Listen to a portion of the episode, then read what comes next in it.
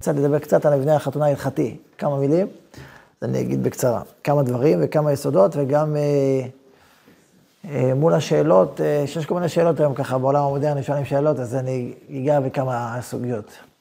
אז קודם כל, התהליך, כמו שאמרתי פעם הקודמת, בנוי משלושה שלבים, השלב של הקידושין, השלב של הכתובה והשלב של הנישואין, חופה. השלב של הקידושין, אז קודם כל אתה מגיע לחופה, אז אתה, מה אתה בודק ראשון? שיש, אה, קודם כל כותבים כתובה, לא חותמים עליה קודם כל, יש כאלה שחותמים על הכתובה לפני, עוד uh, חותמים גם על הכתובה. זה לא כל כך כל כך לכתחילה לכל הדעות, בגלל שמה אתה כותב בכתובה? אנא סעדי, אנחנו יודעים, איך החתן אמר לכלה הזאת, העלי כמו שאתה, והיא הסכימה, וכך וכך וכך, והכל שערי בריב וקיים על החתום, זה וזה. עכשיו, כשאתה חותם לפני הכתובה, לפני החופה, אתה ראית את זה? ראית שאת, איך הוא אמר לה, והיא הסכימה, אתה ראית או לא ראית? לא ראית, איך אתה חותם מה שלא ראית? זו השאלה. אז מה אומרים?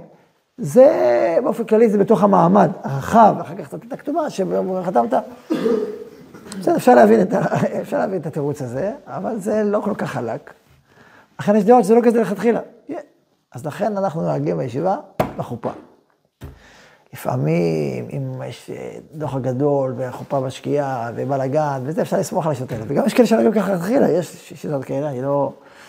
ועם זאת, נראה שלא זה לכתחילה, זה לחתום תחת החופה, למרות שזה קצת זמן, קצת נסבור, קצת זה. זה, לכן לכתחילה לחתום, אבל מה שכן, ממלאים את הכתובה לפני.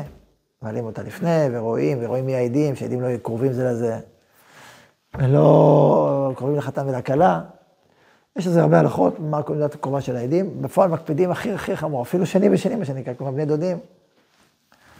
אפילו, אפילו בעל כאשתו, זאת אומרת, אה, אפילו עם אנשים בנו דודות, ורק זה בעלים, אז גם כן נוהגים להחמיר. יש, מלא, יש סוגיות בהבשלה, וככה בפועל מחמירים. היה לי פעם אחת אה, חופה כזאת, שאמרו לי, טוב, זוכר את הבדים לפני כמה שנים, ושאלתי מי העדים, וזה אמרו לי רבנים מבני המשפחה, אמרתי, טוב, רבנים אז הם יודעים את ההלכות לבד. טוב, זה גם היה כתובה, זה גם היה חופה קצת אה, זה, שחילקו שני העדים, ידי כתובה לחוד, ידי קידושין לחוד, אפשר לעשות את זה הלכתית, אז... בקיצור, אני, מזמינים את העדים, החופה, יושבים על זה, תוך כדי שהעדים נכנסים לחופה, הוא אומר לי, אתה יודע שאנחנו, אנשים שלנו בנות דודות, הקלות, הנשים של העדים הם בנות דודות. אמרתי לו, מה, זה שני ושני, לא נוהגים, בעל כאשתו, נכון שאפשר להקל, אבל... אה, נכנס. מה אני עושה עכשיו? שבונים שני עדים, זה בעייתי. לא, לא, לא, הזמנו עוד עדים. אמרנו, יבוא העדים, עוד עדים, יבוא העדים, זה, ושם אותם שם, לכבד אותם, והחלפנו את העדים, תחת החופה, מה נעשה? אז מאז עשיתי לעצמי מנהג בלי נדר, כל פעם לשאול, מי העדים? אל תגיד לי רבנים, מי העדים? איך קוראים להם? זה, פלוני, פלוני, הם קרובים, הם... נעשה לפחות, מה שאפשר לברר לפני. וגם עדי קידושים שונים משאר עדים, בזה שהם שותפים ביצירה של הקידושים. סתם עדים, עדים ראייה. כלומר, אתה, יש ראייה שהיה, שהיה קידושין. עדי הקידושין הם שותפים. הם, הם חלק מהסיפור של, ה, של הקידושין. לכן, מאוד חשוב, גם בכלל חשוב שיהיו יהודים כשרים, לכן לא לקחת איזה חבר מהצבא שאולי רחוק ולא, כמו שיש לו מצוות הצבא איתו, אף על פי כן דברים אחרים. לכן צריך לקחת אנשים מרש המים ואנשים שומרו תורה מצוות ושילדים. מפורסם המעשה ברב מרדכי אליהו, שפעם אחת אה, הגיע לאיזה חתונה של איזה פוליטיקאי מפורסם, והלכו, הביאו איזה שר ידוע, אבל שלא לא מספיק שאתה עושה כראוי, להיות עד.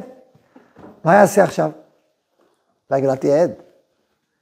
אז מה הפטנט הרב אליהו בפיקחותו? אז הוא אמר, טוב, יש לנו פה את השר פלוני, אבל השר פלוני הוא לא יהיה עד רגיל, זה לא לכבודו, הוא יהיה עד לשם כבוד. יהיו שתי עדים, ואתה תהיה עד לשם, תכתוב עד לשם כבוד, השר פלוני. זה אבסורד, זה... זה, אז שתי עדים ועד לשם כבוד, זה היה...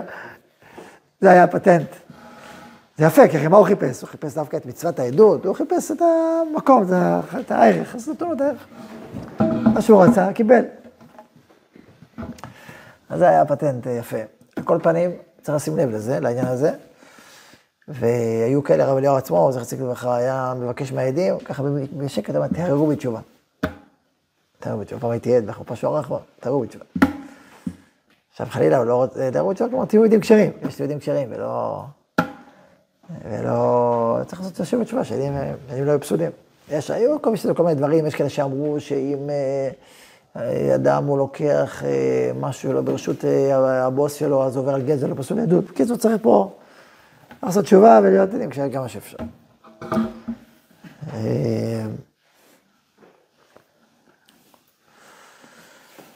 אז דיברתי על העדים לפני, כלומר, דיברתי על את העדים. עכשיו, ואז כותבים את הכתובה, סכום הכתובה אצלנו בישיבה, מנהג הישיבה, זה שסכום הכתובה הוא לא פחות מ-80 ולא יותר מ-120 אלף. זה מנהג שהיה ביסד, ועומד עליו. כמה פעמים כחתונות שרצ... שרצו יותר, אבל לא הסכים. היה פעם אחת שאמר, זהו, אמרתי, לא רק את החופה. אז היה פעם אחת חריגה שהוא הסכים, אבל אחרי סיפור שלם, דיברו עם הרב עמר, זה היה סיפור ארוך, אבל בדרך כלל, זה הסכומים, תמיד אני אומר את זה כי אני אומר לך פעם, 80 ו-20, ותחליטו ביניכם, מחליטים. בדרך כלל ההורים מחליטים על המקום, ההורים של החתן והכלה, כי החתן בדרך כלל הוא עוד לא עבד 20 שנה לפרנסתו, אז בדרך כלל ההורים של החתן והכלה, זה נראה לכם בין הזה, אה? זה, זה הסכום שאנחנו בדרך כלל, הרעיון הוא שזה סכום סביר, סכום שמצד אחד משמעותי, מצד שני סביר, ולא מוגזם, ולא... וגם לא נמוך מדי, סכום סביר. זה, זה הרציונל. אה, אז זה מה שאנחנו עושים לפחות בישיבה, אבל ככה זה דבר נכון, לא להגזים מפה ולא להגזים משם. ועכשיו, כמובן העדים שחותמים צריכים לראות את הסכום של הכתובה. הצ... הציבור, אם הוא לא ידע, לא יקרה כלום. אבל לכן אנחנו לא נהגים שהציבור אוהב, כל הציבור את הסכום, אבל העדים צריכים לדעת, לדעת את כל... עכשיו, אה, אז יושבים, ממלאים את הכתובה, צריך לדייק במילוי של הכתובה, במילים, בשמות. יש כללים שלמים איך ממלאים את, את השמות של העדים. של, לא של העדים, של החתם מהכלה. מה קורה אם קוראים לו ככה, אבל יש לו כינוי. אבל לומדים את זה מלכות גיטין, שמאוד מאוד דייקים בשמות. למשל, אה, אדם שכולם קוראים לו מוטי, וזה השם שלו, ואף אחד קוראים את מרדכי, אבל זה שלו מוטי, אז מה עושים? אז בדרך אומרים, צריך לכתוב מרדכי, שם ההריסה, שם המיטה, ולכתוב אותי, ויתקרא מוטי, או יש כאלה ש... כל מיני דרכים איך לכתוב. אבל אם גם קצת קוראים לו בשם המקורי שעולה לתורה או משהו, או שמברכים אותו, אז בסדר, מברכים על פי שם המקורי, בלי, בלי התוספות, זה שמרדכי מרדכי. יש גם על זה סיפורים ודיונים ועניינים, על זה גם החודשים, לשים לב, שישה ימים, חודש, איזה חודש, איזה תאריך, 14, 12, 1, בקיצור, כל זה. ממלאים, דירה בארץ ישראל, מה? בסוף הרב שעורך את החופה בודק את זה, לא? הוא כותב את זה, הוא ממלא את זה. יש כתובות שבמועצה הדתית גם מילאו את זה, הרשם, שהוא עשה עבודה, אבל הוא צריך לבדוק, צריך לבדוק שהוא לא... מה? אנחנו לא צריכים לזכור את כל ההלכות, יש את הרב, לא? ברור, ברור, אני לספר לכם, שתדעו. שתהיו מודעים לזה, שזה, אתה לא צריך לזכור את הכל, שתדע את זה, בכל אופן צריך בין תורה לדעת. לפעמים אתה גם בחופה אחרת, ואז אתה רואה מישהו שלא זה, אז הוא אומר, תשמע, צריך לשים לב, צריך לשאול מישהו, צריך... על כל פנים, אז יש עניין למלא את הכתובה, ללמוד את זה, את ההלכות האלה, איך כותבים, מה כותבים. וגם מקום, איזה מקום, לפעמים צריך לברר איזה מקום זה נקרא, כי זה בצומת קנות, טוב, מה, אני טוב צומת קנות? אז נגיד בצד האזורית באר טוביה, יש כל מיני. קיצור, יש מה להרחיב איך מלאים את הכתובה, אם לא הכתובה, אז מלאים לפני, צריך ריכוז, לשים לב. יש כאלה שלא יודעים, ואז זו כתובה פסולה. צריך לב כתובה, וזה עניין גדול, כי אישה ולא, אישה בלי כתובה אסור להשתה, אז חייבים שאין דבר כזה שאישה בלי כתובה, זה תקנת חז"ל. ויש על זה גם סיפורים רוחניים, שיש כל מיני דברים שקרו בבתים, כאשר הכתובה לא הייתה כשרה או לא הייתה כתובה, צריך לחדש את הכתובה. יש במשך ההיסטוריה הרבה פעמים שהכתובה עבדה, אנשים עברו מדירות לדירות בטלטולים ורדיפות, אז זה נקרא כתובה דעיר כסד. כתובה שעבדה וצריך לכתוב מחדש כתובה ולהביא עדים. יש אפילו, לדעתי, ראיתי פעם צילום של הכתובה של הרב קנייבסקי, שעבדה לו בדרך בטלטולים, והוא כתב מחדש בכתב ידו את כל הכתובה וחתמו. אז על כל פנים, אז לכן זה דבר משמעותי גם מבחינה רוחנית, גם מבחינה הלכתית. יש ספר, סדר הספרים גדול שנקרא משפט הכתובה, של היום, של הרב של בת ים קוראים לו ככה, יש בישיבה, שמונה כרכים, על כל דבר ודבר כרך שומעים, העדים, השמות, החודשים, עשה באמת עבודה אנציקלופדית על הנושא של החתונה, עבודה יפה. אז מי שרוצה לעיין בסוגיות, יש שם מקום נרחב לעיין על כל פרט ופרט בעניין. עכשיו, כל פנים, אז יש את הכתובה, מעניין את הכתובה, אחרי זה באים לכסות את ההקלה, מכסים אותה באינומה. האינומה בעיקרון זה, זה בעצם גוון מסוים של הנישואים, של החופה. כשמכסים לה עכשיו, וזה כאילו משפיע גם אחר כך. הסברנו פעם שזה גם מבחינה רוחנית, הסברנו, אני מסביר שאנשים אצלי חתנים וכלות, תמיד אני אומר את הרעיון הזה, שהחופה זה משהו מאוד מאוד ציבורי. כל הציבור, צריך עשרה, צריך מניין. אבל מצד שני זה משהו מאוד אישי. אז בכיסוי של האינומה יש איזו בחינה כזאת, רק אני ואת נמצאים פה. יש פה עוד הרבה, אבל בסוף יש פה משהו מאוד מאוד פנימי. מאוד צנוע נסתר, ושהוא רק בינינו. אז יש איזו בחינה כזאת של ה... כמובן צריך להגיד איזה כמה מילים טובות להקלה, שלוש המעמידים, ולכסות. וזה עוד בחינות נוספות, גם רוחניות, של אה, כמו השכינה, שהיא אלופה בצעיף, היא לא... צדדים נסתרים ונגנים, יש עוד כוונות וזה, ורעיונות, אבל ככה אמרתי לכם ככה בקצרה. הלכתית זה, זה כמו חופה שיש מכסה את אשתו. על כל פנים, יש לה אינומה, וצריך שהעדים יראו מי הכלה, כי אחרת על מי מעידים. זה פלוני, זה פלוני, נכון, אז אם לא ראו, אז מי, מי אתם מעידים? לא יודעים. אז צריך לראות, אז מי אתם מעידים. אה, בזה, דיונים בפוסקים, היו מנהגים כאלה שהיו האינומה מאוד מאוד אהבה, יש כאלה עד היום מנהגים כאלה. גם לפני, ואז לא יודעים, אז זו בעיה הלכתית, יש מחלוקת בין המביט למערית, מחלוקת אה, ראשונים, כאילו ראשוני האחרונים, האם אנחנו בכשרה, כאשר אתה לא מכיר מי אתה מעיד, כעדים. יש אומרים שהיא כשרה, כי אתה מבין באופן כללי שזה האנשים שכנראה כתובים בהזמנה, שזאת הקלה.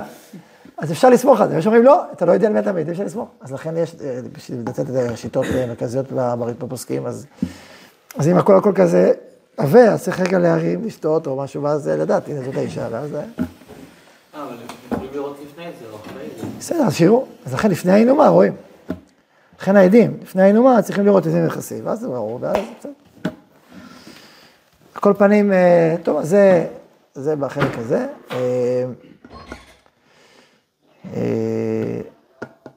טוב, דיברנו על זה, על זה.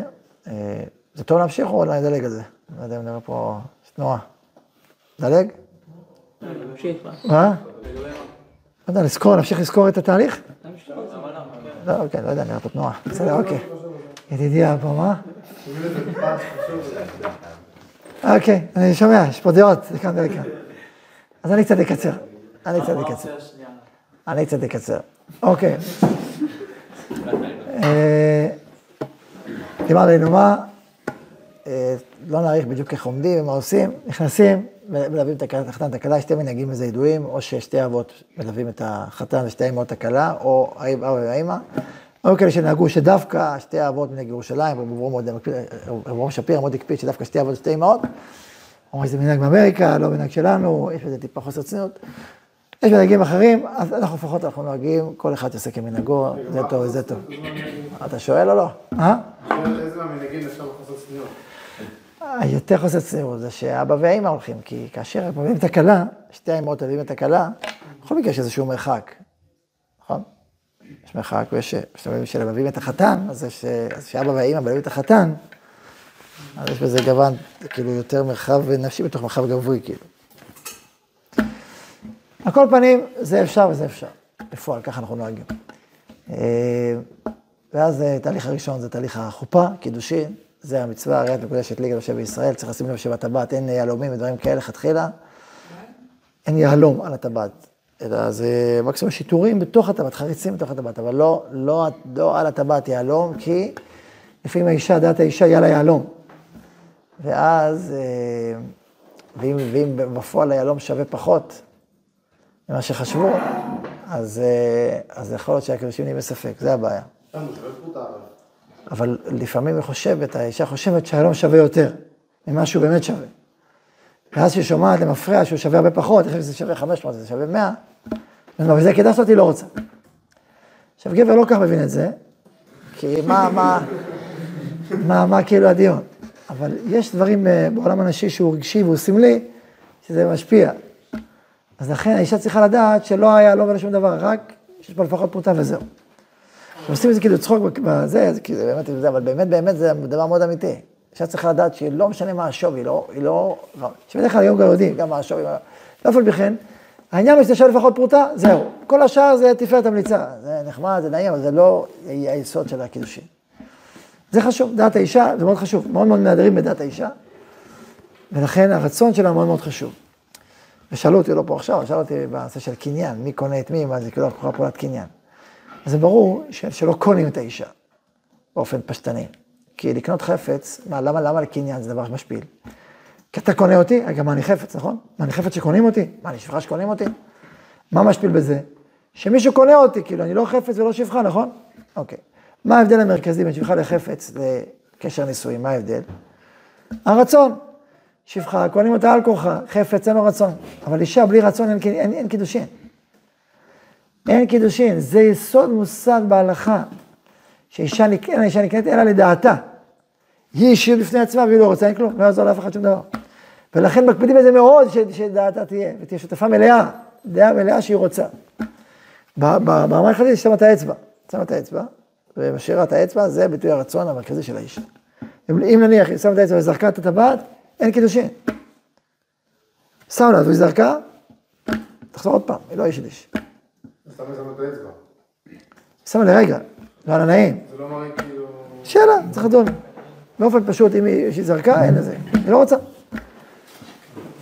אחרת אין שאלה, כאילו. כן.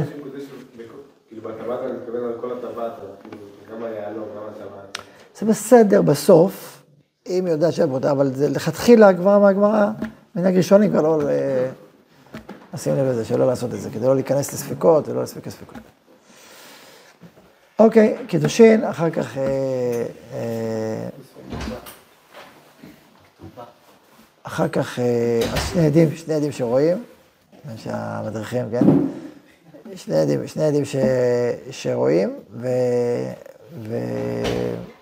נקודה שאני מקצר הרבה, יש ברכת האירוסין לפני, ברכת הקידושין, יש רואים את זה ברכת המצוות, יש ברכת השבח, מחלוקת רמב"ם וראש, האם זה ברכת המצוות של נישואים, או ברכת השבח שמקדש חתן וכלה. צריך להסכים לשים לב לתוכן המרכזי, מקדש עמו ישראל על ידי חופה וקידושין. אדם, אנחנו נכנסים לחופה וקידושין, זה קדושת ישראל. זה דבר מאוד יסודי בהבנה של מה זה קידושין.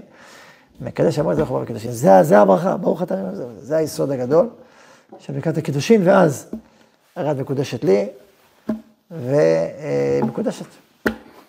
הייתי פעם בחופה שמרוב בלבול של הזה, היה שם איזה, אז זה בא וזה, ואז אומרים, בוא נקרא את הכתובה, אני אומר, אבל לא היה קידושין.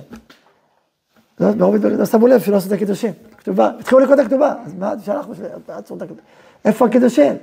אה, נכון, טוב, שאתם עושים עם הכתובה, עוד פעם, הרד מקודשת לי, העיקר חסר מהספר. עכשיו, זה יכול להיות, שוב, מופיעים בלחץ, וזה, לפי השקיעה, כזה משה בישראל. אז הרי את מקודשת לי, ככה עם כל מקודשת, מיוחדת ומחוברת אליך.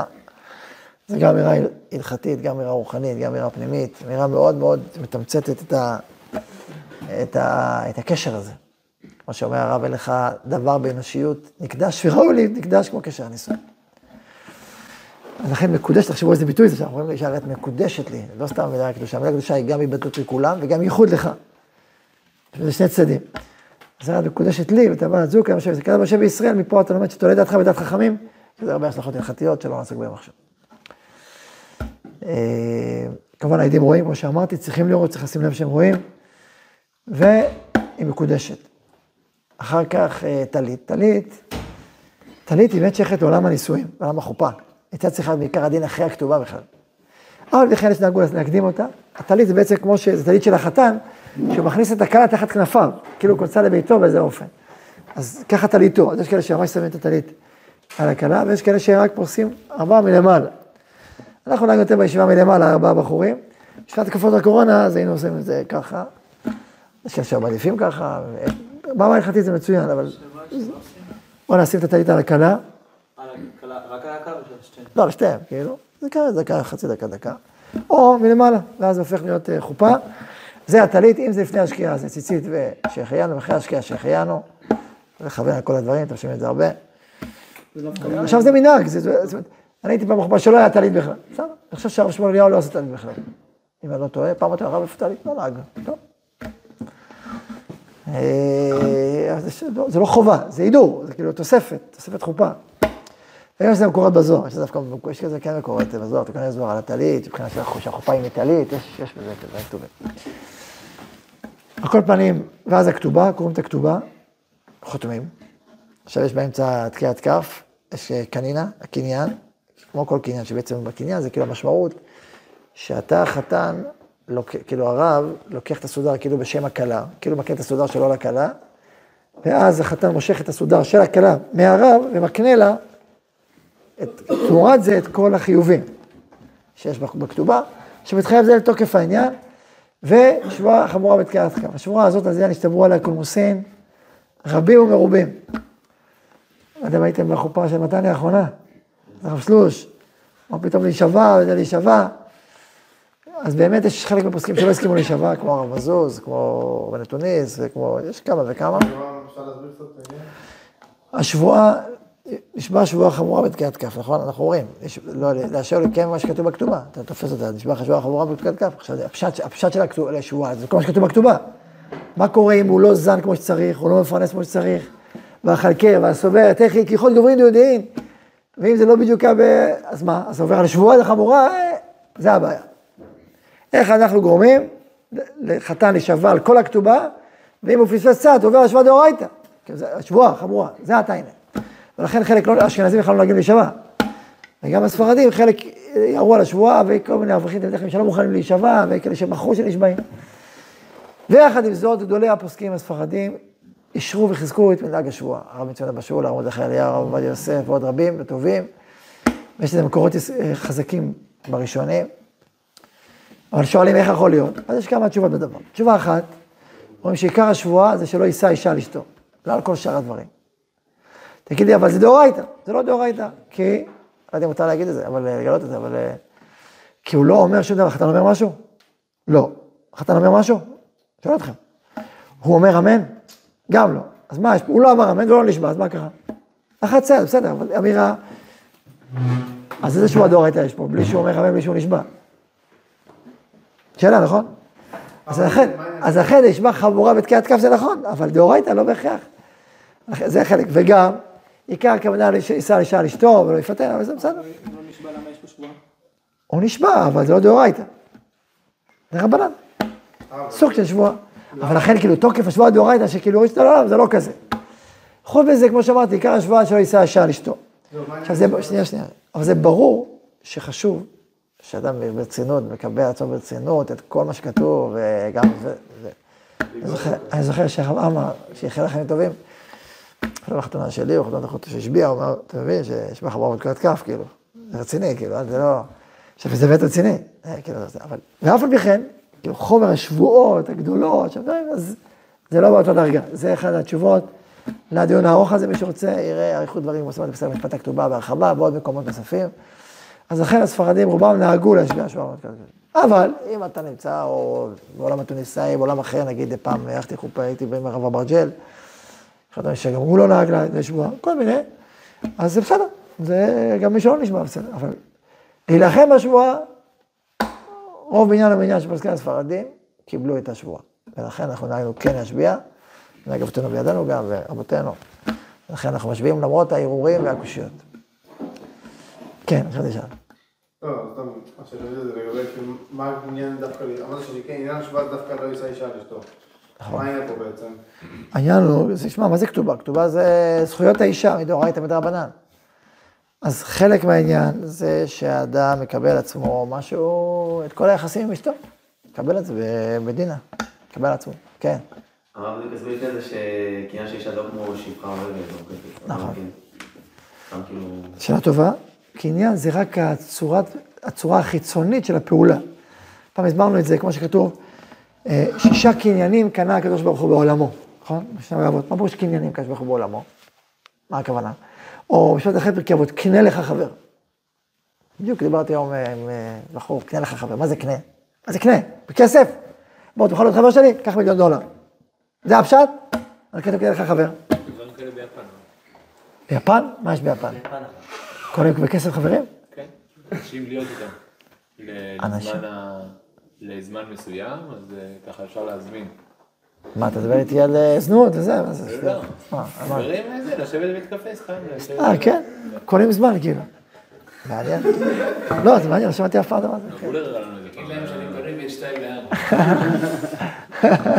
אפשר גם בזום וזהו. העיקר שתשלם ב- בבוטווין. אה, על כל פנים, מה זה קנה לך חבר? קנה לך חבר, הכוונה תשקיע. תשקיע, זה חשוב לך, זה יקר לך, זה מהותי לך, קנה לך, זה קניין, זה רציני. זה הכוונה כללי חכם, תשקיע בזה. זה לא בא מעצמו, תשקיע. זה יכול לבוא גם בצורת חיצונית של השקעה, זה גם פה הקניין, זה כאילו אמירה. יש פה עכשיו חיבור רציני, אני משקיע, אני נותן משהו. אני משקיע מעצמי. כמו קניין, אני משקיע עכשיו, היא רוצה, יש פה ברית, במהות יש פה ברית. אבל זה לא רק, בואי תסכימי, אני מסכימה, נגמר. לא, נתתי לך משהו, ואת קיבלת משהו. היה פה איזושהי צורה חיצונית של קניין, שהמהות שלה היא ברית, והאופי החיצוני כאילו קניין. אבל למה? כדי השקעתי משהו, קרה פה משהו. קרה פה איזו פעולה, שבעצם נתנה ביטוי לאותה ברית שקרתנו בינינו. זה בעצם הרעיון הכללי.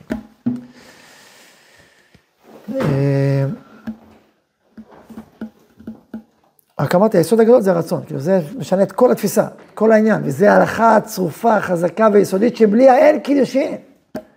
וזה פורך את כל החשיבה, והטענה שיש פה קניין ושטויות, זה לא... נכון שזה פה המילה של קניין, נכון שכתוב, האישה נקראת, איך כתוב, הריבה נקראת, אז כאילו באותו פרק זה נראה כאילו זה אותו דבר, זה ממש לא אותו דבר. זה שתי עולמות שונים, רק שאתם בצורה חיצונית, שזה נראה כאילו דומה, אבל זה משהו אחר לגמרי. והיסוד המבדיל, באופן הלכתי, מאוד מאוד מאוד יסודית וחזקה, זה דעת האישה.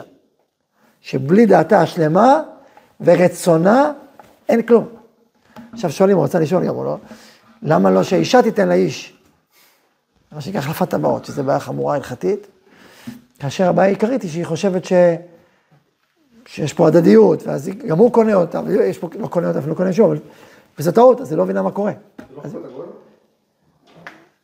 לא חוקות הגויים, לא יודע חוקות הגויים כל כך פה, זה יותר שבא בהבנת הקידושין. חוקות הגויים דבר שאין לו טעם בכלל, פה אני יכול להבין שיש פה איזה טעם, אני יכול להבין את הרעיון הזה, הדדיות. רק אין פה הבנה נכונה של הסיפור שלנו, שהאיש הוא מקדש והאישה מתקדשת, ולא האישה מקדשת. האישה מתקדשת. אז מישהו אמר פעם, איך האישה מתקדשת?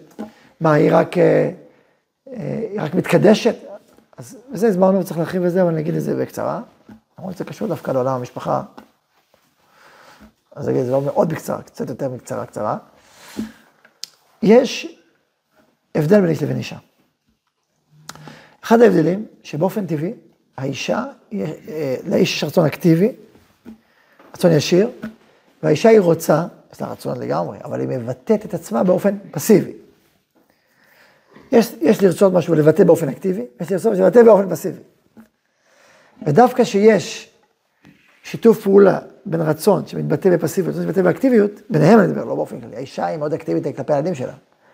הילדים שלה היא דוחה, נקרא לזה. היא... תראו כמו מעשה הייחוד, מעשה הייחוד, יש הבדל, נכון? בין איש לבין אישה. זה גם, לא רק זה, גם איש מחזר אחרי אישה, נכון? איש מחזר. כל אישה רוצה שיש יחזר אחריה, נכון? גם היום. למה לא הפוך? אם אין ברירה, גם זה קורה הפוך, אבל אם יש ברירה, היא לא רוצה, נכון? למה את לא רוצה? למה שחזרו אחרייך? שוויון, שוויון או לא שוויון? לא, השוויון נשכח. למה נשכח? בואו נעורר אותו. לא. למה לא? כי יש בחינה כזאת, שהאיש מחזר אחרי אישה. שהאיש הוא אקטיבי והאישה נענית. אם דיברנו מקודם על המנהג הגויים הזה של האביר, שנותן שהוא קורא איך שאנחנו לא אוהבים, שאנחנו אוכלים מנוחה ממנו, זוכרים? למה לא הפוך? אז אני לא מסכים לקריאת ברך הזאת, דיברנו על זה, אבל למה לא שהוא יצ... יש בחינה כזאת, ש... שהאיש מחזר, האיש מציע, האיש נותן, האיש בא. זה גם בהבנה הפנימית של איש ואישה. אני אגיד את זה באופן קצת אה, הומוריסטי וככה עממי. אומרים שבכל אישה, חלק מהשירים הרומנטיים, וזה, זה כאילו, האישה היא עלמה במצוקה, ואז מישהו משיע, הנסיך משיע אותה. יש זה גם במדרש, הייתה, כתוב, שעם ישראל הוא זעק על הקדוש ברוך הוא לפני קריאת הים. אז כתוב למה זה ככה, אז כתוב למשל לבן של מלך שראה איזה נערה שבתוך הבור, או נסיכה, ואז הוא הציל אותה בגלל שהיא נתחתנת איתו והתחתנה איתו והיא שכחה. והוא התחתן איתה, לא רוצה לדבר איתו. ואז הוא גירה לה את הדובים והאריות, והתחילה לצעוק, איפה אתה, בעלי, אה, בוא, השמיני את קולך, אין השמיני את קולך. ורב ישראל זעק לה, הקדוש ברוך הוא, שכחו כבר, לא, השמיני את קולך. זה מדרש מפורסם. רציתי להגיד אז אומרים שבכל אישה יש קצת הלוואה במצוקה. והיא רוצה את העזרה של, ה... של הגר המושיע. עכשיו, כמובן צריך, צריך כל דבר לשים אותו במקומו הנכון. זה לא בא להגיד שיש שהיא חסרת אונים והיא מסכנה, זה להבין את זה לא, לא בצורה נכונה. אלא יש משהו בעוזר והנעזר, שיש רצון של האיש להעניק ולעזור, ויש משהו רומנטי או משהו שמחבר בזה שהאישה נעזרת. יש בחינה כזאת. עכשיו, ברור שבפועל גם אי פעם מישהי נעזר ואישה עוזרת לו והכל וזה נכון. ואף על פי כן, יש צד כזה, יש גוון כזה. קראתי דווקא בספר אה, די מודרני אה, על נישואים, ולא מאוד תורני או שמרני, שהוא כותב שם שאחת הסיבות שנשים אה, מוצלחות מאוד לא מתחתנות, זה בגלל שהן מרגישות, הן נותנות תחושה לבעל, לגבר שלידם, שהוא לא, לא צריך אותו. אני מספר איזה סיפור, ש... זו אישה אחת שהוא הכיר אותה מאוד מוצלחת וזה והכל והכל, שלא התחתנה הרבה שנים, ולמה? ואז הוא, תוך כדי הוא הבין, שנניח בפגישה האחרונה שיצא עם אה, איזה מישהו ש... אז זה הפאנצ'ר בגלגל. טוב, מה קורה שיש פאנצ'ר? תגיד מי, מי, יחליף את הפאנצ'ר? היום יש תרסיסים, היום יש עוד פתרונות יותר פשוטים, אבל נניח שאתה מחליף גלגל כפשוטו. מי יחליף? אז הוא אומר, עד שהוא, זה סיפור שהיה, עד שהבחור ככה יוצא, מסתכל, היא יוצאת מהר, טק טק טק, הוצאת, מוציא את הג'ק, מוציא את הברגים. תוך כמה דקות, יש כבר, מסתכל, נכנס פנימה, והמשיכו לנסוע. הוא אומר, אבל אחר כך הוא לא, לא, לא הלך איתה בעוד דייט. מה קרה? תשמעי, גם להחליף גלגל את יודעת לבד, מה צריכה אותי? יש איזה בחינה כזאת, נכון? מה? הרב ממליץ על הספר. חוכמה. הולך לכל החופה. זה חוכמה. זה חוכמה. הרב לא אמר.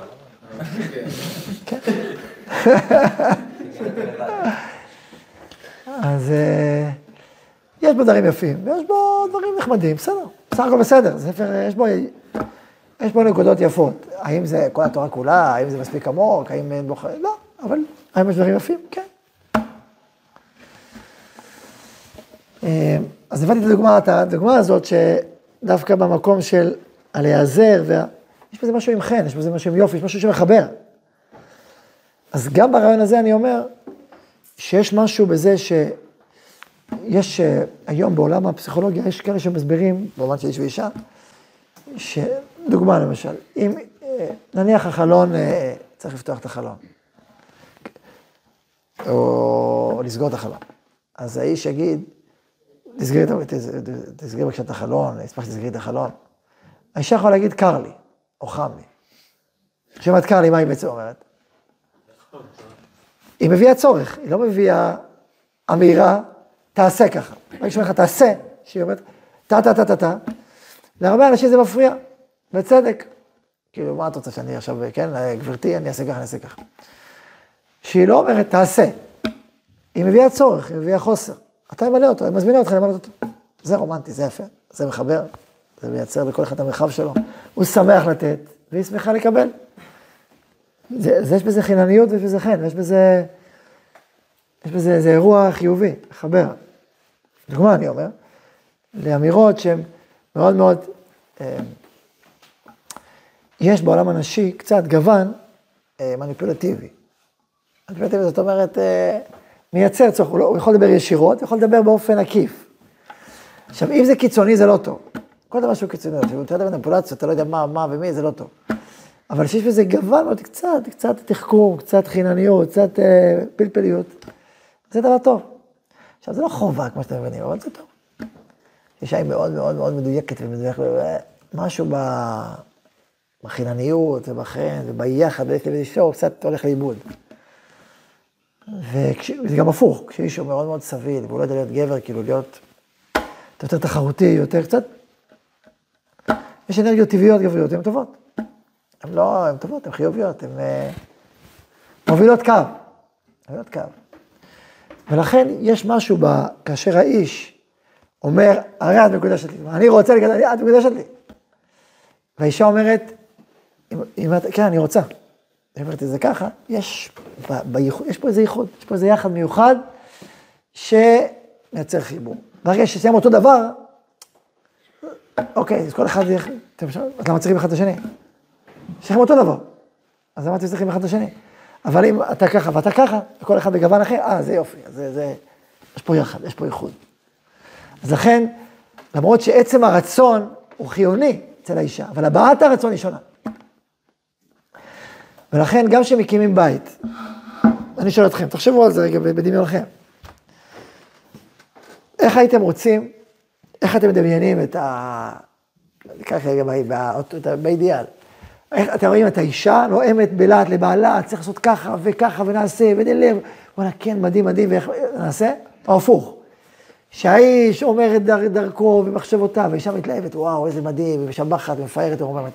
איזה, איזה ציור אתם יותר מתחברים? הראשון או השני? תגידו בקול, אני לא צריך להתבייש. למה השני ולא הראשון? תגיד הראשון, האישה נואמת ואומרת וזה, והאיש אומר לה, כן, מדהים, איזה יופי. כי זה, כי לקחת את התפקיד שלו במקום, נכון? והתבלבלו בתפקידים. עכשיו תגידו לי, מה, זה חובה? זה הלכה? לא, לא, לא. האם זה דרך העולם, דרך הטבע החיובי? כן. האם כדאי לטפח את הטבע הזאת? בטח. בטח, בטח, ככה נוצר חיבור. אז האיש מדבר ואומר את, את החזון שלו ואת החלום. עכשיו, האישה לא תיקח איש שיש לו חלום הפוך ממנה. זה לא שאין לה דעה ואין לה רצון, זה לא רואה, שטויות. יש לה דעה ויש לה רצון, זה הכל קיים וחי ותוסס. אבל לא תיקח גבר שהחזון שלו הפוך מהחזון שלה. היא רוצה בעל שלומד תורה, והוא יתלהב לה על מועדונים, על מכוניות, איזה מכוניות מדהימות, איזה... אוקיי, מעולה, לא בשבילי. היא אומרת לו לא בנימוס וזהו. אבל אם הוא אומר לה, תשמעי, עולם התורה וקדושה ועם ישראל, ו... והיא שמחה, וזה מעורר אותי, וכן, וזה מה שאני רוצה באמת, זה טוב מאוד. תחשבו על זה, גם הקדוש ברוך הוא ועם ישראל. הקדוש ברוך הוא, הקדוש ברוך הוא לישראל, אומר תשמעו, יש לי עשרת הדיברות, וערכים, וקדושה, ומוסר, ו... וואו, מדהים, אנחנו פה, אנחנו איתך. יש, יש ייחוד. ככה זה עובד. אבל האיש מדבר, והאישה נענית. עכשיו, היא נענית בגלל שיש לה רצון שלה, זה ברור. אישיות שלמה, יש לה קומה שלמה. זה לא קומה רדודה, זה לא חצי רצון, זה לא רבע רצון, צריך רצון שלם, ואדרבה, ככל שהאישה מתלהבת, האיש רוצה יותר, הנה מתלהבת בדיוק מה שאני רוצה. אבל, אבל האיש מדבר, כאילו, האישה מתלהבת. עכשיו, האישה גם ההוא שיוכל לדבר בבצד שלה והכל, ואף על פי כן, יש, יש משהו בדרך, באופן הזה. בא- ואנחנו, כמו שאמרנו הרבה פעמים, אנחנו מטפחים את השונות. את השוויון היסודי, את השאיפות העומק היסודיות, זה ודאי, השוויון היסודי, אבל את ההופעות השוניות. ולכן, זה שזה בא לידי בפועל, באופן שונה, זה דבר מצוין. וזה יוצר את כל האנרגיה והיחד, והמשיכה, והחיבור. אז כל זה קשור גם לעניין הזה, למה זה לא, למה לא להחליף? זה, זה לא, אם להחליף אז אתם שוויוניים, אז מה עשיתם? זה, זה, הוא והיא, זה לא הוא והוא היא והיא. טוב, כל זה, זו הייתה הערה בעקבות העניין הזה של החלפת טבעות, מה שנקרא וכולי. טוב, אז התעמקנו גם בזוגיות. אה, אגב, מה שמעתי עכשיו, תסתכלו ברמב"ם המפורסם, ב- שמדבר על איש ואישה, אז הוא, הוא מדבר, הוא, הוא אוהבה כגופו, ומכבדה יותר מגופו. מכבדה יותר מגופו. וכל החשיבה הפטריארכית והשוביניסטית והזה, הוא יכבד יותר מגופו, לא יקום ולא יהיה. יש עכשיו, יש לך 500 שקל, זה או חליפה לך או שמלה לה. מה לפי הרמב"ם? מה? מה זאת אומרת? אם זה כמו שאומרים, כמו שאומרים המליזים, מה יש לדבר בכלל? אין מה לדבר. הוא אומר, לא, הפוך, מכבדה יותר מגופו. והוא בא כגופו. והרגיש לצערה, לא יודע מי זה אמרת אשתו. סיפור אחר לגמרי. עכשיו, שאני לא יודע, אני יודע שיש גם מקורות נוספים, אבל צריך להבין את התורה באופן שלם, בשלמותה. על כל פנים, ומה, ומה האישה עושה לבעלה? כתוב שיהיה בעיניה כמו מלך או שר, ומחפשת לעשות רצונו. זה גם טבעי. יש משהו טבעי באישה שהיא רוצה לעשות רצון בעלה. גם הבעל רוצה שאשתו תהיה מאושרת. הייתי אומר ככה, הבעל רוצה שאשתו תהיה מאושרת ושמחה, והאישה רוצה לעשות רצון בעלה. זה ההבדל, זה, זה אמירה, תחשבו על זה עמוק. אם היא לא שמחה ולא מאושרת, קשה לו, כואב לו, מפריע לו, הוא לא רגוע. הוא רוצה שתהיה מאושרת ושמחה. ויש מצווה מהתורה, ושימח את אשתו אשר לקח שנה שלמה. למה מצווה הפוכה? גם זה אני שואל תמיד הפמיניסטים, רגע, איפה, למה, למה לא הפוך? מה, מה קרה שתקתם פתאום? סלקטיבי, הכל סלקטיבי. מה, למה לא הפוך? לא, לא, זה בסדר, מה בסדר? הרב אריאל, בספר שלו הלכה בימינו, ספר מאוד מאוד יפה. הרבה דברים יש לו על, סדר נשים, יש לו כמה וכמה וכמה סוגיות. אז זה מעניין הדבר שראיתי שהרבה נענים על שוויון וכל הדברים, אבל בהתחייבות של האיש לכתובה, משום מה, נעלמו, המשוויינים נעלמו מה, מהמפה, הוא אומר, הלכתי הרבה מאוד חופות, וגם הפמיניסטים יותר לא ויתרו על הזה שהאיש יחתום. הוא אומר, לא, איך זה בדיוק עובד? הוא הסביר את זה הלכתית. ואני אשמח לפלפל הרבה הלכתית, לא נלך בזה עכשיו. אומר, משום מה, לא ראיתי את השוויון מופיע במרחב הזה. אוקיי, אז זה... מה שאני רוצה לומר, שיש יש, יש, במרחבים הפמיניסטיים, יש נקודות עומק שיש בהן אמת, והעולם מתקדם וצריך להתקדם. ויש בהן נקודות קליפה וחוץ וסלקטיביות ש, שהם לא נכונים. והם לא מסתכלים על כל המערכת ולא מכוונים לכל, וגם לא מחפשים אמת שלמה, אלא אג'נדה. ומה שמשרת את האג'נדה, הם מצטטים, ומה שלא משרת את האג'נדה, הם או לא יודעים, כי פשוט לא עמדו על הסדר, אז פשוט אף אחד לא הביא את זה לתשומת ליבם, או הם מעלימים. במקרה הטוב הם בורים, זה בורות, במקרה הרע, זה האג'נדה שמעלימים את החלקים שרוצים להעלים. על כל פנים, חזרה לעניין שלנו. אה, אז דיברנו על קידושין, דיברנו על הפער ביניהם, על מה אמרתי בסוף, היה עוד משהו? מה? שוויון היסודי במחלות השונות? אה, דיברתי שהאיש רוצה שהאישה תהיה מאושרת, והיא רוצה לעשות רצון, האישה רוצה לעשות בעלה. זה שתי אנרגיות. לאישה יש טבע כזה לרצות לעשות בעלה, אם היא אוהבת אותו, אכפת לו ממנה, זה, זה, זה הרצון שלו, זה ההנהגה של הבית. אבל ההנהגה של הבית רוצה שהאישה תהיה מאושרת ושמחה, וזה אומר שלא דורסים אותה, ורגישים אליה, ומקשיבים לה, ומנסים להבין מה היא רוצה באמת, והולכים ביחד, סיפור אחר. עכשיו, זה יוצא איזה סינרגיה מאוד מאוד יפה. לכן האיש משמח את אשתו, והיא שמחה, ומקבלת את זה הלאה, וככה נוצר, נוצר מעגל. שבמיני זוגות תמיד אני אומר, לאיש, מצווה לך לשמח את אשתך. שנה שלמה תהיה מומחה בלשמח את אשתך, זה לא פשוט. כי לפעמים אתה חושב א', צריך ב', ואז צריך ג', ואז צריך ד', וגם לעולם לא תדע עד הסוף לשמח את אשתך, אבל על פי רוב, תכיר מה לשמח אותה, פרחים או ספרים, או דברים אחרים, נכון? ואני אומר לאישה, מה המצווה שלך? לשמוח. זה לא פשוט. לשמוח פעמיים, א', להיות פתוח לשמחה, וב', גם אם בעלך לא מכוון בדיוק לטעם שלך, אל תחמיצי לו פניתי לו, וואו, מדהים, תודה רבה. הייתי מעדיפה את זה יותר, אבל תודה לך.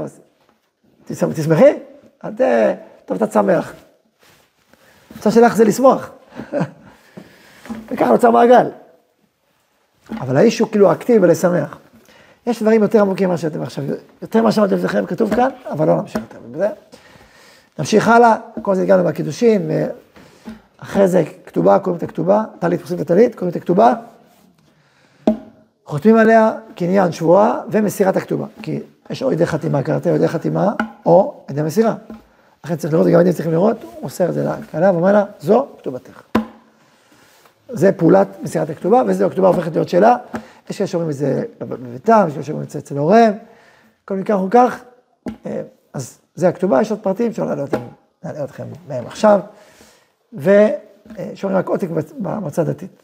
זה עותק שנמצא, זה, ועותק שחותם על עותק, העותק חותמים על שתי, טפסים, המקורי ועותק. המקורי זה השטר עצמו, העותק זה גם חותמים, וזה מופקד במועצה דתית, זה גם שטר כשר בעצם, כי זה דף, זה לא, זה דף, וחתויות העדים והחתן. כתוב העתק, בסדר, אבל זה העתק של המקורי, אבל זה עדיין שטר. וגם צריך שהוא יהיה קיים, כי אם נאבד הכתובה הזה, אז במועצה הדתית שולחים עותקים, הנה העותק, הנה הכתובה. צריך לזכור את זה ולמלות ולהביא, שיביאו למועצה דתית. ודאי, ודאי, ודאי, ודאי. הכי חשוב, לא אמרתי את זה, זה הכי חשוב מכל העניינים, שהעדים יראו את ידיעת הטבעת לאישה. אם לא רואים זה בעייתי.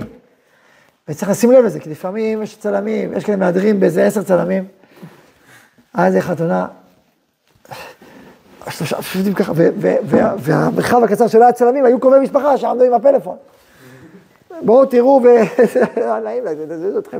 יש גם קהל, לא חושבים על הקהל מסוים, יש פה 300 איש, אתם עומדים מסביב, אף אחד לא רואה כלום, כאילו, תזוזו, כאילו, תפתחו שער. לכן העדים צריכים לשים לב שהם רואים, רואים טוב, ורואים את נתת הטבעת, שזה היסוד הגדול, וגם מסירת הכתובה. לכן העדים צריכים להישאר עד החתימה על הכתובה ומסירת הכתובה. בעיקר הדין לא חייבים שזה אותם עדים, אחד כדי קידושין לחוד וכדי כתובה לחוד, אבל נהגו שזה אותם עדים, וזה פשוט מפשט העניינים. ולכן בדרך כלל נשארים עד לפחות אחרי הכתובה, אחרי החתימה והמסירה, ואז יורדים, ואז מתחיל לשאר הברכות, שזה בעצם, הם תחת החופה ותחת הטלית, ועכשיו בעצם מעמד החופה, ולכן תקנו ברכה על היין, על הקידושין, תקנו ברכה על היין, על הנישואים, על החופה, שזה המעמד השני, והצינו את זה לזה למעמד אחד, כאשר הכתובה מפסיקה באמצע, כמו שדיברתי מקודם. כן. ברכה על היין? כי זה לשתי מעמדים שונים והכתובה מפסיקה. והם שות- שותים מהיין אחרי שמברכים? אבל- כלומר, מברך, מברך, בפעם הראשונה הרב מברך, והם צריכים להקשיב, לא לדבר, לא להתאמן ולשתות. הרב גם שותה קצת. אה, ויש כאלה ש... טוב, לא נלך איתכם. ואחר כך הכתובה הפסיקה. ואז עוד פעם ברכה, ואז מברך, המברך הראשון ברכה ראשונה ושנייה, והחתן, החתן והכלה שותים. פעם הראשונה החתן מביא לאמא של הכלה והיא נותנת לכלה, כי עדיין לא אשתו, כי הרי בסקל שין עוד לא היה. וגם לא הנישואים. אבל אחרי שבע ברכות, גם, גם היה קידושין, וגם היה, וגם היה חופה, שזה שלב ראשון בנישואין לפחות, ואז הוא נותן לה ישירות את היין. על כל פנים, על כל פנים, נכון? זה מה? לא איסור- לא להביא לכלה את הזה, כאילו, לא נוגעים, לפני. לא לגעת. נכון, אבל למזוג יין זה מעשה שלא עושים בדרך כלל באיש ואישה. אה, לא מוזגים יין, ודאי לא, ודאי לא האישה לאיש, אם הם זרים זה לזה. בדרך כלל, תהיינו. על כל פנים, רגע, וצריך אז כל השבע ברכות לא להפסיק בדיבור? כן, החתן והכלה. השבע. נכון. החתן והכלה צריכים לשתוק ולהקשיב לכל השאר ברכות. ואי אפשר להגיד, וואו, תשמעי איזה ברכה היה. מה, בגלל- היין? נכון? כי בכל הגפן הם שותים, אז צריך לעשות הפסק. ואם דיברו משהו שלא קשור, צריכים לברך הגפן עוד פעם. לכן צריכים להקשיב ולא לדבר. מההתחלה עד הסוף. זה לא מאוד קשה, אבל זה, לפעמים זה קשה אולי. היה פה, מה? שאלה קצת קשורה, יש את העניין שמתחיל את הברכה ואז אה, הוא עוצר וכולם שרים אה, אשר ברסה, זה לא, ואז הוא ממשיך, אין פה בעיה, הוא מפסיק כאילו. אין בעיה, תראה, יש כאלה שלא אוהבים את השירים בין, בין אה, שיר לשיר, ולכתחילה שלא יצור הפסק וכולי. ויש מקפידים על זה, אבל יש שלא מקפידים ואפשר גם לא להקפיד. אבל יש מקפידים שרוצים שזה לא יהיה הפסק וכולי, אני יכול להבין את ה... שיש פה סוג של הפסק. אבל- מצד שני, יש את המברכים, מברכים מברכים. hay כאלה שנהגו שזה אותו אחד, כל ששת הברכות. הייתי בכמה חופות כאלה שזה עד הסוף. בסדר, יש כאלה, ויש לזה על מה לסמוך בהלכה, יש בזה יסודות בהלכה, אבל גם מי שישב בהם זה, גם, גם על זה יכול לסמוך. אבל יהיה עולם, מפסיקים. היו כמה שלא הפסיקו, אבל נהגו אחרת. החתן ויש על מה לסמוך. אתה והכלה שותקים. אסור להם לשיר עם הציבור? לא, כי זה לא הפסק. זה לא הפסק, זה הברכה עצמה. את הברכה עצמה אפשר, דיברתי על דברים אחרים. אסור, עיקר אסור לדבר דברים, נושאים אחרים, דברים אחרים שלא קשורים לברכות. יש ברכות, זה לכתחילה לא, בדיעבד זה לא הפסק. ואז ש- שבע ברכות, יש הרבה מה לדבר על שבע ברכות, על המשמעות של זה, הרוחנית והמעשית, ואיך... אבל לא נרחיב בזה. עכשיו רק נגיד משפט אחד, זה מדבר על ה... כל האדם, יוצר האדם, לברך על האדם, עם ישראל, עד שמגיע לחתן ולכלה שלנו פה ספציפיים, מהאדם עד הם בעצמם. זה עוצמה של ברכה לכל המרחב האנושי עד החתן והכלה שלפנינו. תהיינו בדבר. ואז שותים, ואז בעצם הסתיימה השלב החופה, הנישואים, אבל באמת הנישואים לא הסתיימו עד הסוף, עד שכונסה לביתו. או חדר איחוד, אשכנזים, וגם זה לא עושים סיום עד הסוף, אבל זה חדר איחוד, או ספרדים שמביא אותו לביתו. כונסה לביתו, רק אז בעצם משתלם תהליך החופה. זה הסיבה של, שלא עושים כיסוי ראש. כלומר, זה מה שכותב הרב עובדיה, אומר, אם בחדר איחוד, השארת את החופה, אז יש כל דבר, שכל דבר צריך כיסוי ראש. אבל שחלקו עליו, ואמרו שעדיין זה לא, ושעה קצרה, וגם אחרי. אבל היה בזה בפולמוסים, השאלה הזאת. ולכן הספרדים יותר נוהגים, רוב הספרדים נוהגים לעשות חדר איחוד בפועל, חדר איחוד פסול. חדר איחוד אמיתי, אז צריך שתי עדים, צריך לוודא שאין אף אחד בפנים. צריך אה, לעמוד שומרים, שאף אחד לא נכנס, וזמן איחוד, ו... ואז איחוד זה גמור. ו... ואז, לחלק מהשאלות צריך כיסוי ראש, אני יודע שהיו קולות שצריכים כיסוי ראש, בחכמי אשכנז, צריך כיסוי ראש מהחדר איחוד. יחד עם זה, נהגו שלא, ויש על מה לסמוך. אז אה, על כל פנים, הספרדים מן הזה לא עושים- לא חדר איחוד כשר לפחות. המלצה, לא ללכת בחדר איחוד שעות. לא יודע, אני המנהג, מה המנהג? עושים לך, רגע, איך זה? עושים צילומים. הצילומים שלהם, זה צילומים של כל המשפחה, ויוצאים החוצה וחוזרים. מה כל הקהל עושה? שעה אוכל, לא, יש מה? אנשים רוצים לצאת, רוצים לעשות, אנחנו לא יכולים. עכשיו, אני מבין את הצורך בצילומים קצת. תראה, רבע שעה, עשר דקות עם אשתך, אוקיי, צילומים, עשר דקות. זהו. זהו, נגמר, מה עם הציבור? בשביל כל מיני דקדוקי, דקדוקים של צילומים בחוץ, בפנים, עניינים, וכל... בשביל זה משאירים את הציבור, שעה זה, וצריך בעיה, צריך לתקן את זה. אה, שאמרו אחר כך. 20 דקות, חצי, לא, אחר כך זה לא אותו דבר, אפשר להבין את זה. אחר כך אה, זה לא באותה... הכל עכשיו מתוקתק, אחר כך לא מתוקתק. זה הסיבה. ברור שיש סיבה, זה לא סתם. ואף על פי כן, למרות הסיבה הזאת, שהאדם לא נראה מספיק במיטבו אחרי כל הריקודים, אף על פי כן, וזה נכון קצת, אף על פי כן, אז קצת אפשר, כמה דקות. וזהו, כל השאר, שתיך לציבור. ולכן צריך להיות סביר. ואז במנה הראשונה, זה קצת, הם אה, כמה דקות עם עצמם. לפעמים זה מאוד חשוב להגיע את הכלה, תלוי בכל סיטואציה. ולתת לה איזה מתנה טובה שהכינו מראש ו... וכולי, שמח אותה, ואחרי זה, זהו, ועוד קצת תמונות, וזהו. אז שימו לב, שימו, שימו לב לא להתבלבל בעניין הזה, כי לפעמים היה כמה חופות, אתה אומר, וואו, זה מוגזם לגמרי. אז זה צריך להיות מאוזן. אה, לא דיברנו, אני כבר קפצתי, לא דיברתי על משכח ירושלים. אחרי, אחרי שתיית הכוס, שוברים את, שוברים את הכוס, אחרי, אחרי השתייה שוברים את הכוס. לכתחילה צריך גם אפר על ראש חתנים. פשט השולחן ערוך, שמים אפר על ראש חתנים. אני לא יודע למה לא נוהגים, גם ספרדים בפועל, אשכנזים נהגו, בספרדים לא נהגו, למרות שזה שולחן ערוך, אני לא יודע למה. אבל שבירת הכוס, נהגו כולם, לשמור את הכוס, להגיד שיעור, אני חושב שזה שהתפשט בשנים, בחופות, בשנים האחרונות, שלא, ששוברים את הכוס באמצע אם אשכחך, זה מצוין. כמעט השם אשכחך, שעובר אומרים מזל טוב. אני, אני יודע שיש שיטות רוחניות שאומרות ככה, דווקא מתוך השבירה עושים, אני לא מתחבר לזה.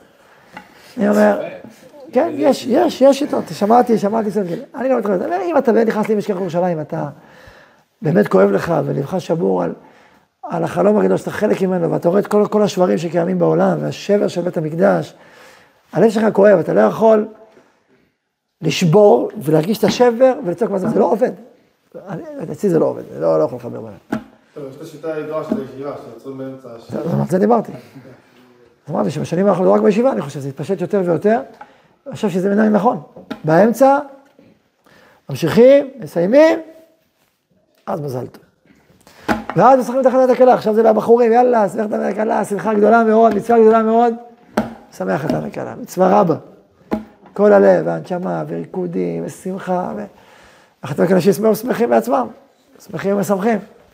אז בשום הפעם, למה גם במצוות גדולה? אז הוא אמר, תשמע, לכל חתן וכלה יש גם חששות קצת, נכון? יש טיפה פה ושם. הזרם של השמחה עצומה, השמחה בטבעה מחברת. עצבות מפרידה. שיש שמחה, רגע של חיבור, ואהבה, ורצון, ואין דבר, ואורות גדולים. אבל השמחה מתעוררת. אגב, אני רוצה לומר לכם שדיברנו על אינומה, שזה עוד גוון של החופה, אבל השערת שכינה, כבר באינומה מתחילה השערת שכינה, זה מתחיל התהליך לפעול. כבר ההשראה מתחילה. אז, אז תפילות, ויש ישר, וניגונים, אז זה בחופה. חופה זה מעמד קדוש. מעמד של השעת שלכם לומדים, לא יושבים, רק מי שחלוש. יושב, יש מנהיגים שיושבים, אנחנו לא נוהגים בזה. נוהגים לעמוד בגלל השראת השכינה של החופה, ולכן לכתחילה להפריד, גברים פה, נשים פה. זה לא דין גמור, כי זה נקרא השעה קלה, אז איתור הפוסקים גם אם זה לא נפרד, אבל ודאי שמבחינה רוחנית וצניעותית וקדושתית, יש מעלה מאוד גדולה להפריד, גברים פה, נשים פה, ההשראה והקדושה של החופה זה מעמד קדוש ומרומם, ולכן גם שלא ידברו, אנשים מדברים, מדברים, מדברים, תיכנס למעמד, תהיה חלק ממנו, והניגונים. פעם הרגשתי את ההבדל, הייתי הלכתי פעם חופה, למישהו שהוא לא כל כך נמצא בתוך העולם של הישיבה, והיה לי תזמורת, זה תזמורת, זה די-ג'יי כזה.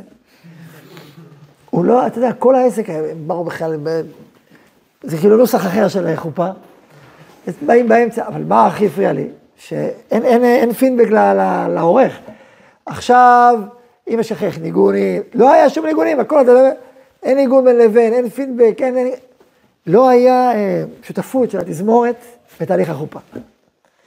והרגשתי, פתאום הרגשתי, זה, כן, זה נדיר שאני, פתאום הרגשתי מאוד בחיסרון של ה... כאילו הדי.ג'יי מתחיל רק אחרי ולפני, אבל ב... ב וגם, וגם שר, זה גם שאלה טובה, אבל בחופה עצמה לא היה, לא היה תהליך רוחני של התרוממות רוח. והקשבה, ודבר, גם הדבר תורה, אתה מנסה לכוון אותו גם תוכן וגם רומות הרוח, והתפילות, וה... מצד שני שמחה, לא גם רק רצינות, גם שמחה וגם בדיחות קצת. וזה מעמד מרומם מאוד, קדוש מאוד, נשגב מאוד, יום החתונה או יום כמו יום כיפור, תחשבו על זה. עוונותיו מחולים, זה יום נשגב מאוד וקדוש מאוד. והאדם נוצר, פתאום נהיה הוויה של האדם, משתי פלאי גופה. נוצרת הוויה, יש אורה שכינה בשביל שיוצרת, אבל כמו נוצר אדם. כשנוצר אדם, שאורה שכינה. השותף השלישי, באים שתי השותפים, והשלישי, בשביל ליצור את האדם החדש, שמופיע פה, את ההוויה הזאת של הרוחנית החדשה שנוצרה פה. והיא באמת מעכשיו, אז הוא מתפקד כהוויה אחת. אתם הולכים, אתם עכשיו, כל אחד יש את האישיות שלו. נדבר על זה בהמשך. יש את היחד וגם יש גוון, אמרו, לפני עצמו, אבל עדיין יש פה הוויה אחת, משפחה אחת. הילדים שיבואו לעולם, הנשמות שיבואו לעולם, שמשל ההוויה החדשה הזאת שקוראים לה אדם פלוני, משפחה פלוני. זו ההוויה, אז ליצור ההוויה זה ממש כל כך נשגב, כל כך עמוק, כל כך קדוש, כל כך נוגע בכל רובדי הקיום, שזה דבר אדיר. ולכן כשמשתתפים בתוך החופה, ומעמד החופה, ומתעלים איתו, ושרים איתו, ואחרי זה שמחים, זה דבר נשגב מאוד, חשוב מאוד, והפנימי מאוד. ולכן יש עניין להתכונן אליו ולהבין אותו, ושהציבור יהיה שותף, כמה שיותר שותף לעניין הזה, ולקדושה שקורית פה, ולא ככה לאבד את המעמד הזה. לכן, או. טוב, אני לכם שיהיה מזל טוב גדול, ושמחה גדולה, וזכו, תזכו, תזכו להקים בתים קדושים, נאמנים בישראל.